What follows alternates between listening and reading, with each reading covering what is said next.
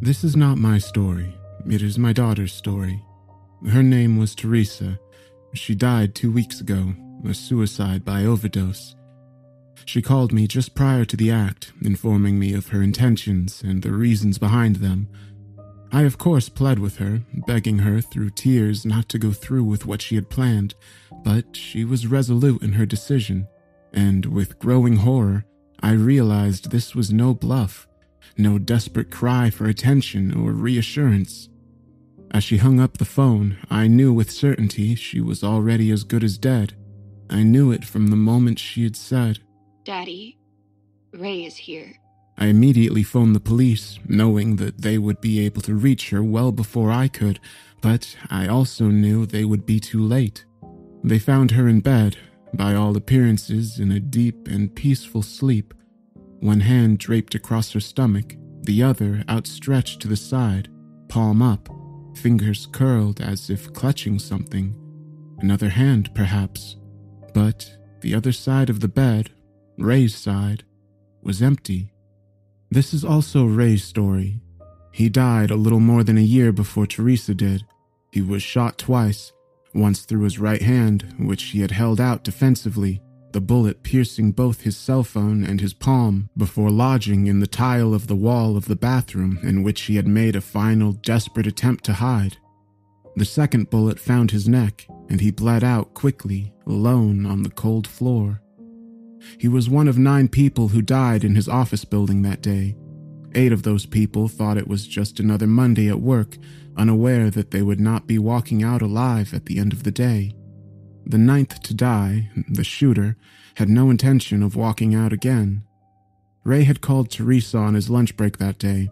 She was at home, and the sight of his name lighting up her cell and causing it to buzz had made her smile. Married only three months, the pair was still in that young, fleeting honeymoon stage of marriage, and Ray would frequently find any excuse to phone his bride from work if time allowed. Hello? She answered, a smile on her face. Why did the man always get hit by a bike on his way to work? I don't know. Why did he? Theresa responded. Because he was stuck in a vicious cycle. Theresa chuckled. The joke wasn't really all that funny, but Ray had always delighted in corny humor and his joy in telling these awful jokes brought Theresa more pleasure than the punchline itself.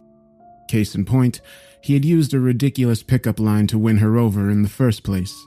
Feel my shirt, he had said to her, a stranger in a sea of people crammed into a mixer at one of her girlfriend's apartments two years ago. Do you know what it's made out of? Boyfriend material. Theresa had laughed out loud. One, because the punchline was genuinely funny, and two, because Ray, tall and attractive in a goofy kind of way, was so ridiculously happy to use it on her. His smile contagious and immediately endearing. And as bad as the line had been, it had worked. They had been together ever since. How was your day? Theresa said, sitting down at the kitchen table. Living the dream. Ray responded with some sarcasm. Actually, my presentation went well this morning. I'm supposed to present it again to senior staff on Wednesday. Things are looking promising. That's great news. It really is. Ray said, satisfaction in his voice. You know, if this proposal goes through, we should celebrate. Go away somewhere.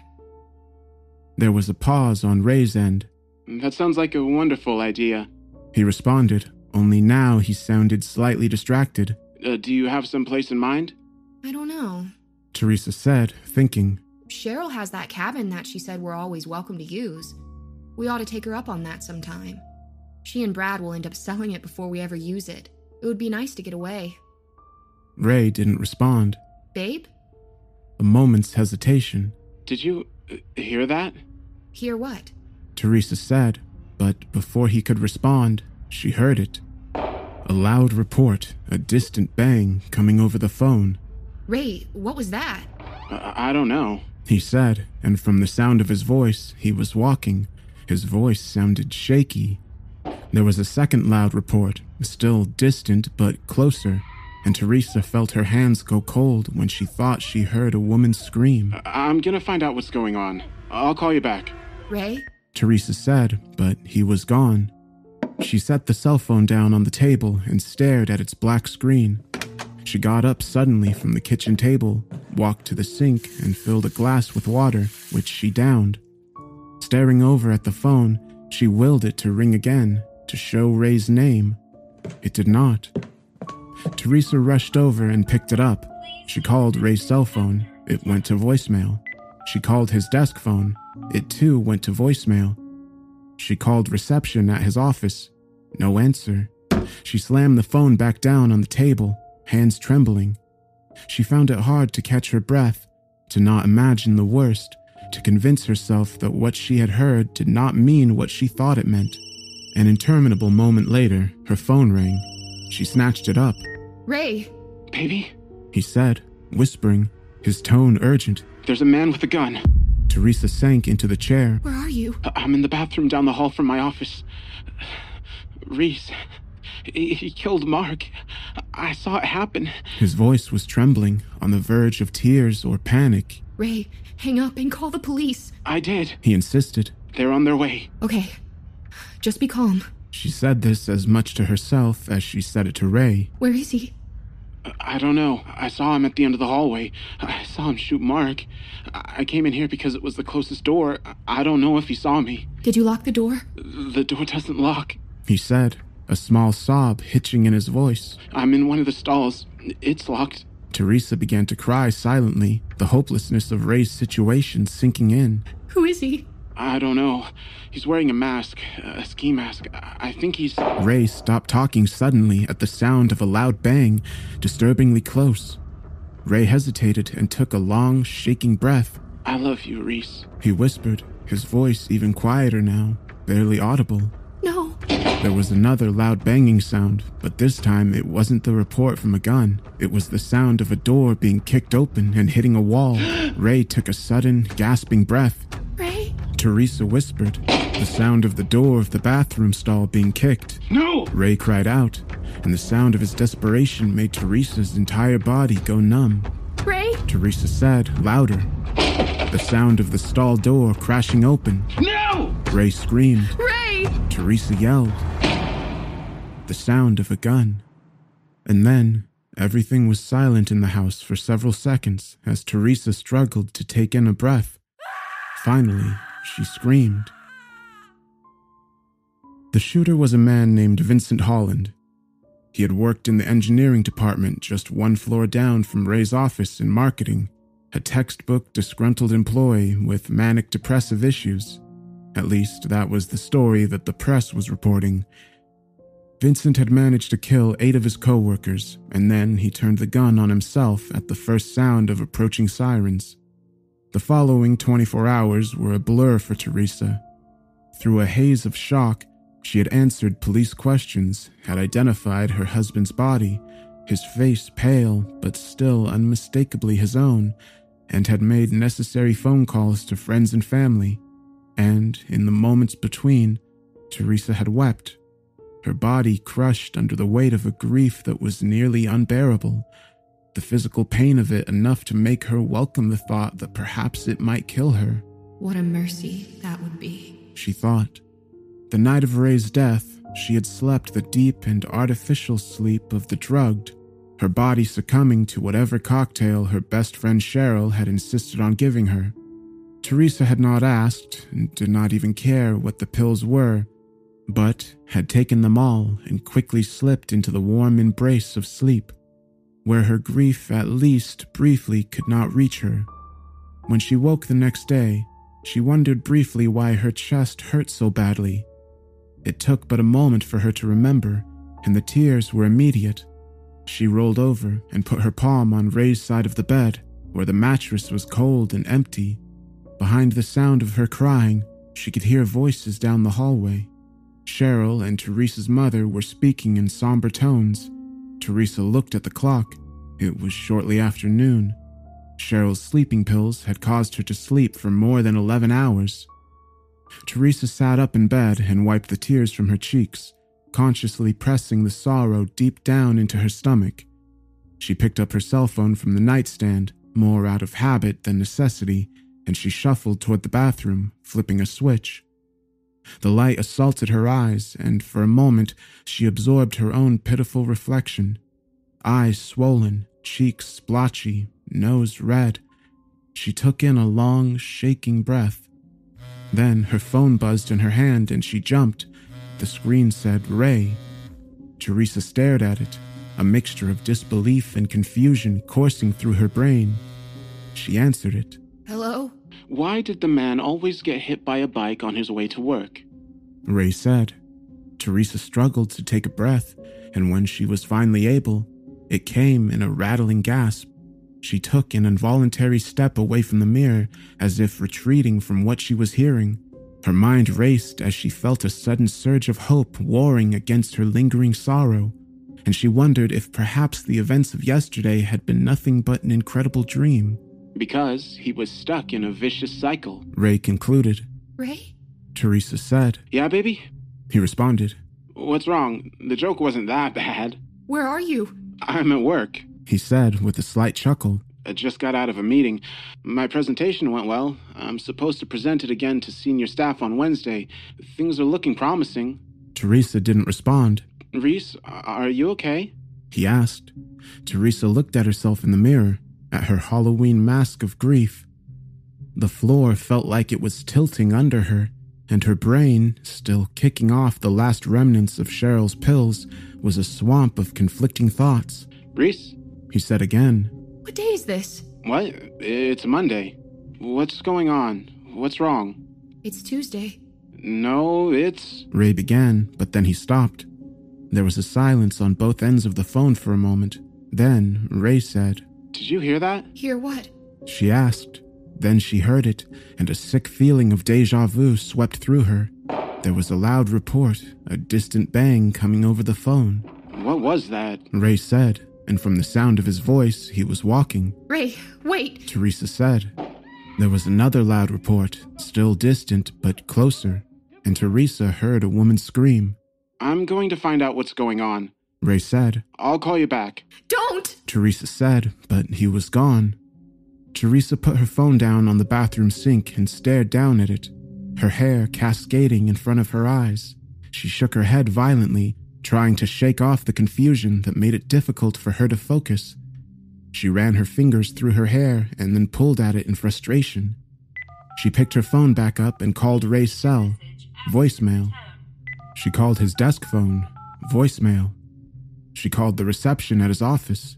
The outgoing message informed her that in light of yesterday's tragic events, the office would be closed for the remainder of the week. Theresa furrowed her brow and put the phone down on the sink again. Seconds later, it rang again. The screen said Ray. She answered it without saying anything. Reese? Ray said, his voice whispering panic.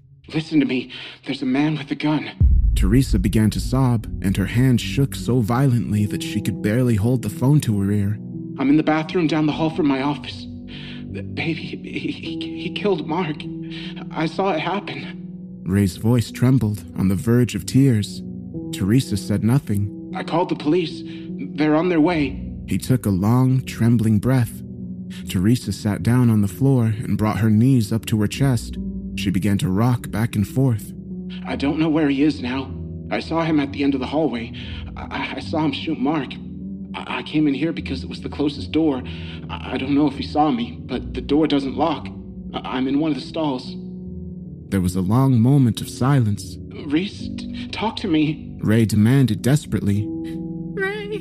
She said through her sobs. She could manage no more words than that. I, I don't know who this guy is. Ray said. He's wearing a mask, a ski mask. I think he's. But Ray stopped talking suddenly at the sound of a loud bang, disturbingly close. He hesitated and took a long, shaking breath. I love you, Reese, he whispered. Over the phone, Theresa heard the sound of a door being kicked open and hitting a wall. Ray gasped. Theresa relived the sound of the bathroom stall door being kicked open, no! the sound of Ray's desperate objection, and the final sound of the gun being fired. And then, in the ensuing silence, Theresa relived the grief of her husband's death for the second time. She told no one about the call, not Cheryl and not her mother. She couldn't explain it to herself, much less anyone else. The two had continued to keep her company throughout the day, answering phone calls, dealing with concerned well wishers, attempting to get Theresa to eat and managing the details of Ray's viewing and funeral, which were scheduled for Saturday evening and Sunday morning, respectively. But mostly, the two of them were there simply to make sure that Theresa was not alone. In her waking moments, they treated her like an antique porcelain doll, delicate and fragile. Theresa slept for most of the day, even without Cheryl's chemical help. She ate hardly at all, a fact that distressed her mother. She had still been in bed at noon on the following day, Wednesday, two days after Ray's death, when her cell phone rang. The screen said, Ray. Her body went numb and she quietly began to cry. She answered it. Ray? Why did the man always get hit by a bike on his way to work? He said. Theresa ended the call immediately and then shut her phone off completely and tossed it aside. She lay in bed and wept. On the third day, Thursday, Theresa was alone in the house. Cheryl and her mother had other things to attend to and hadn't been outside the house since Monday evening. Theresa had showered, brushed her hair, and even put on a bit of makeup. Her arms felt weak and heavy as she did so, but she attempted a tired smile as she insisted that she would be fine if her mother and best friend left her alone for a little while. When her cell phone rang shortly after noon, she was sitting at the kitchen table, the bright sunlight through the windows making her headache after so much time spent in the darkness of her bedroom. She answered it, her voice weak. Because he was stuck in a vicious cycle. There was silence on the other end, and for a moment, Theresa wondered if Ray was really there. Finally, he laughed and asked, How did you do that? I'm not sure. Are you okay? You sound strange. Theresa took a deep breath. Do you know who Vincent Holland is? Yeah, he works down in engineering, I think. I don't know him real well. I do know that every day at lunch he eats an onion like an apple. Never really seen anything like it. Ray, he has a gun. Theresa said. What? How do you know that? Don't ask me that right now. He has a gun and he's going to start shooting people. You have to get out. Reese, I don't. But then Ray stopped as they both heard the sound of a gun being fired. What was that? Listen to me. You have to get out of the building. Ray was silent for a moment. Then he said, Okay, okay, I'm going. And then the phone fell silent. Theresa put the phone on the table and stared at it. Dust floated silently through a sunbeam that cascaded through the window and landed in the warmth on the back of her hand. She wondered how the sun continued to shine, as if the entire world wasn't enveloped in grief like she was. Her phone rang again. Ray. She answered. Baby? I saw him. Ray whispered. Where are you? I'm in the bathroom down the hall from my office. B- baby, he, he killed Mark. Theresa ended the call and slammed her phone back down on the table. She put her hands over her eyes and cried. Friday, shortly after noon, Theresa sat at the kitchen table with Cheryl and her mother. The three of them were quietly nursing cups of tea, the kitchen counters and nearly every other available surface covered in gift baskets and flowers. Theresa's mother and Cheryl made quiet small talk as Theresa sat silently, her eyes intently focused on her cell phone, which sat like a dumb blank slate on the table in front of her. 1203 came and went without a call. Theresa chuckled mirthlessly to herself. She had intentionally made sure she was not alone for today's phone call from Ray.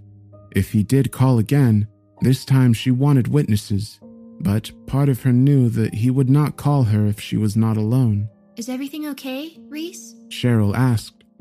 Theresa peeled her eyes away from the silent phone. Yes. She whispered and sipped her tea. I flew in from across country for Ray's viewing and funeral.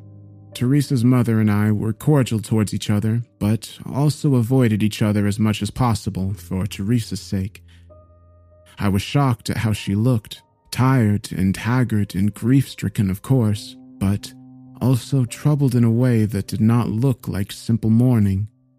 I held her tightly several times over the course of those two days, always at a loss for words, wishing there was anything in the world I could do to remove the weight of sorrow pressing on her shoulders.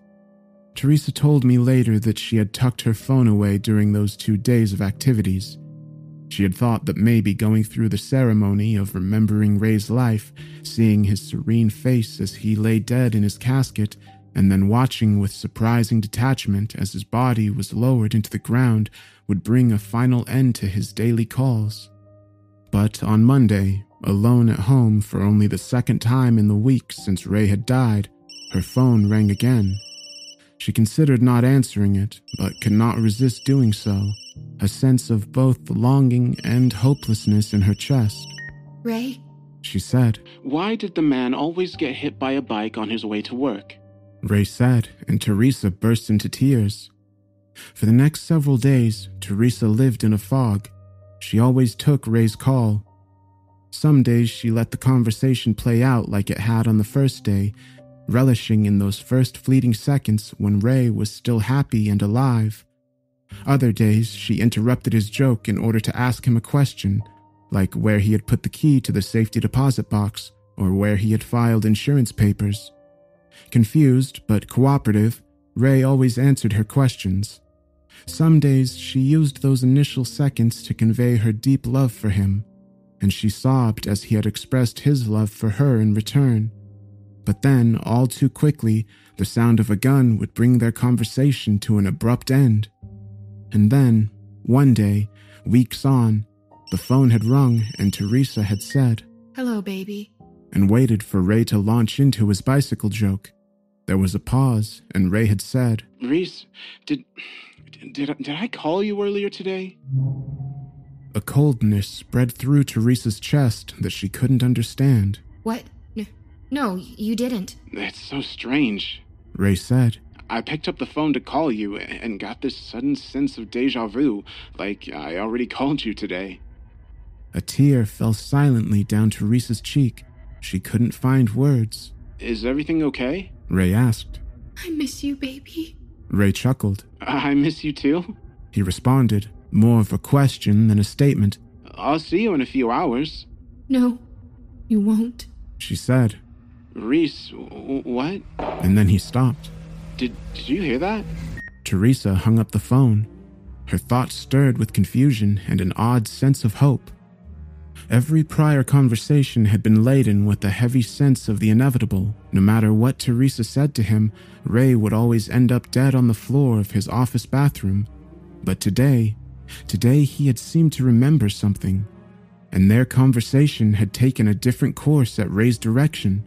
And Theresa began to wonder what would happen if she tried pushing harder, made more of an effort to get Ray to take a different course of action. The next day, when Ray called, Theresa immediately took charge of the conversation. Ray, I need you to listen to me carefully and answer me as fast as you can. How many different ways are there out of your office? Uh, out of your department, I mean. What? Answer me! There's the main door, straight through goes to the IT department, and to the left takes me down to the main hallway. Uh, there's a second door that goes through HR, but it just meets up at the main hallway at the other end. And there's the door to the balcony. Why are you asking me this? Grab your keys. Don't grab anything else. Go through the IT department. Do not go down the hall. Get to your car and come home now. There was a pause, and then Ray said, Okay, okay, I- I'm coming. and the line went dead. Theresa found herself out of breath while she waited. She paced. Moments later, her phone rang again. Reese, listen to me. There's a man with a gun. Theresa screamed in frustration and threw her phone across the room, where it hit the carpet and slid across the floor. The next time he called, Theresa asked, Ray, the balcony outside your department, does it have steps that go down to the courtyard? Yeah? Why do you ask? And you can get to the parking lot from there. Yes? What's going on? Go. Don't ask me anything. Just go out the balcony doors and to your car. Do it now. Come home. Theresa insisted. Is everything okay? Go! A minute passed, then two. Theresa barely breathed as she stared at her phone. Five minutes passed without a call from Ray. She was finally able to take a breath. Theresa was on her bed. Her back ached as she sat arched over her phone. For the first time since the day he died, there was no second phone call, and Theresa had no idea what to expect next. She was lost in a nearly thoughtless daze when she heard the front door open. She jumped and nearly cried out, The door closed and she heard footsteps. She jumped from the bed, racing from the bedroom and down the hallway to the foyer. And impossibly, there he was. His tall, gangly, goofy looking, yet handsome self, although his skin was deathly pale to the point of almost being blue. He smiled at her, although his brow was furrowed in concern. His mouth formed the beginnings of a question, but she ran to him and leapt into his arms. He was cold, deathly cold, and Theresa gasped. Is everything okay? He asked. His voice sounded like it did on mornings when he had first woken up, rattling and unused. Everything is okay now, Theresa said, weeping into his shoulder, holding him tighter than she ever had before. And in return, Ray held her tightly as well, but his hands were like ice on her back, his body stiff against hers, and although her ear was pressed firmly against his chest, she could not feel his heart beating, a fact that she dismissed just as quickly as she realized it. Theresa decided to tell him everything. Sitting at the kitchen table, she held his icy hand in both of hers as she recounted everything from the initial shooting at Ray's office, his death, his funeral, and his daily phone calls. He stared at her blankly, his face registering no alarm, confusion, or even recollection as she spoke. She sat back in her chair and considered him for a moment. Tabula rasa. She thought dully as she looked at him. He wasn't hungry, he wasn't thirsty, he was content to sit quietly until Theresa gave him directions to move. Her heart ached with the dueling emotions of relief and terrible confusion, and she watched him closely, unable to hide the obvious bewilderment on her face. And yet, Ray never asked her what was wrong. That evening, Theresa led Ray to their bedroom, where he stood dully by the foot of the bed and looked at her as if he had never been in the room before. She undressed him, and as she did so, she realized he was wearing his work clothes, not the suit he had been buried in, the suit he had worn on their wedding day. She pulled back the covers and told him to lie down. He did so with silent obedience. She slid in beside him and kissed him. His kiss was both familiar and foreign to her. His lips were soft and passive where they had always been firm and insistent before, and there was no warmth there. But the texture and the taste of him was the same. They made love, Theresa initiating and leading where Ray had always taken charge before, and while her heart overflowed with the joy of being held by her husband once more, her body shivered at the iciness of his touch. When Theresa woke the next morning, sunlight touching her eyelids, she reached out without opening her eyes, but her fingers encountered nothing. Ray's side of the bed was empty, the covers pulled up as if he had never been there. She sat up abruptly. Ray? There was no answer. She searched the house, calling out for him several times, but he was gone. She returned to the bedroom, feeling both confused and sorrowful. Where had he gone? and would he not come back? And then, shortly after noon, her phone rang. The screen said Ray. She answered it. Ray? Reese. He said, his voice sounding even more raspy and unused than before. Don't worry. I know there's a shooter. I'm coming home. The line went dead, and Theresa set her phone down. Her chest nodded in a cacophony of emotions sorrow, hope, frustration, and even fear that she realized she could hardly feel anything anymore. But come home he did, and this became their new pattern, the new vicious cycle they were stuck in. Every day he would come home, every day looking even more pale and feeling even more cold to the touch his personality receding even further into the empty shell that he was becoming, a vacancy behind the eyes that had once been so passionate and full of life. Theresa had to tell him to sit, to eat, to bathe himself. He was like an elderly man who was losing use of his faculties, and Theresa evolved into his loving but confused and somewhat terrified caretaker.